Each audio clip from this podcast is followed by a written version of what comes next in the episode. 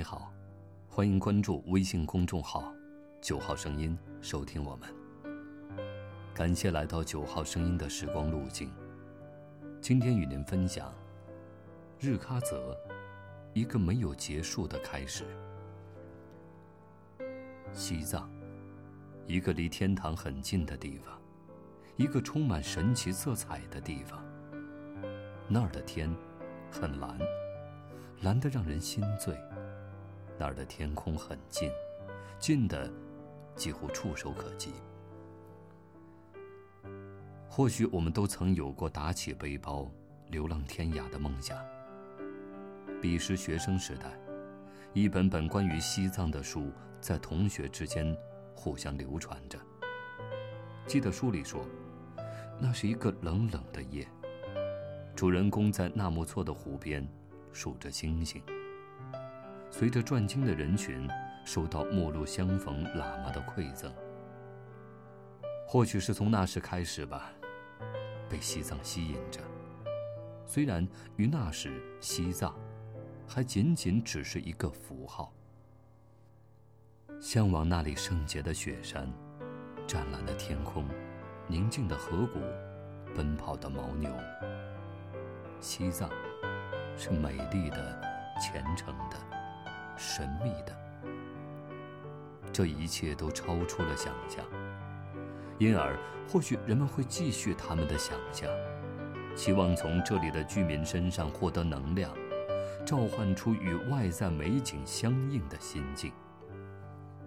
事实上，当我来到西藏，来到日喀则，从西藏人五色的经幡、牧人的袍袖、神秘的宗教仪轨。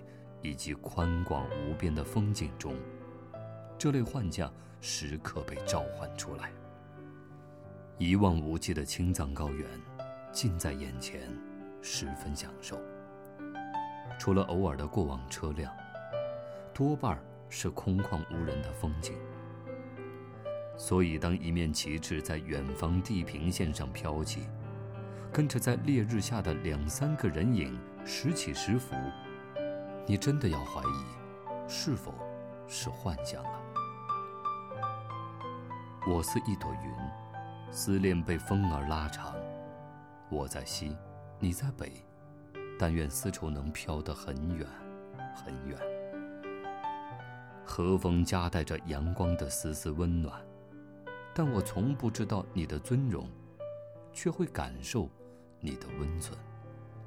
在旅途中沉静下来。你会发现，那些经常在路上的人，很少有飞扬跋扈的性格。他们有一种沉静的力量，犹如喝饱的婴儿，内心不曾饥饿。现在我多想摘一朵西藏的云，放在窗前，抵制喧嚷的尘埃，让它像一叶窗帘，抚摸黑夜里滋生的丑陋藤条。向往西藏。更多的是想了解那古老而神秘的西藏文化。西藏，是离太阳最近的地方，既能感受到挑战生命极限的刺激，也能饱读青藏高原绚丽的自然风光，更能品味充满浓郁宗教气息的藏民族文化。对于仓央嘉措这个自然之子。他不过顺应了自己的内心，恋上尘世，放弃佛缘。他内心亦有痛苦。